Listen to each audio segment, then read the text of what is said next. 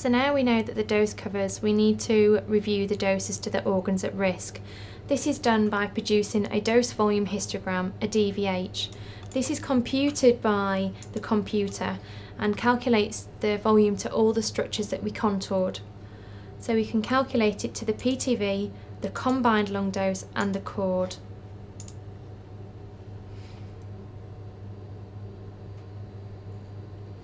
From the lines here, this pale pink line we can see represents the combined lung dose.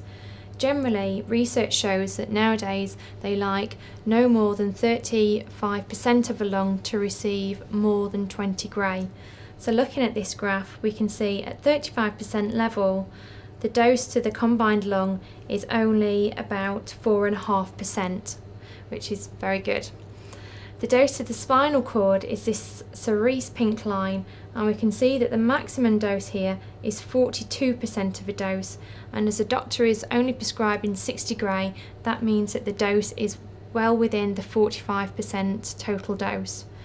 This blue line here represents the PTV and if we go all along the way to the top we can see that here that 95.6% of a dose is actually received by 100% of the volume and down here the maximum dose is 102%.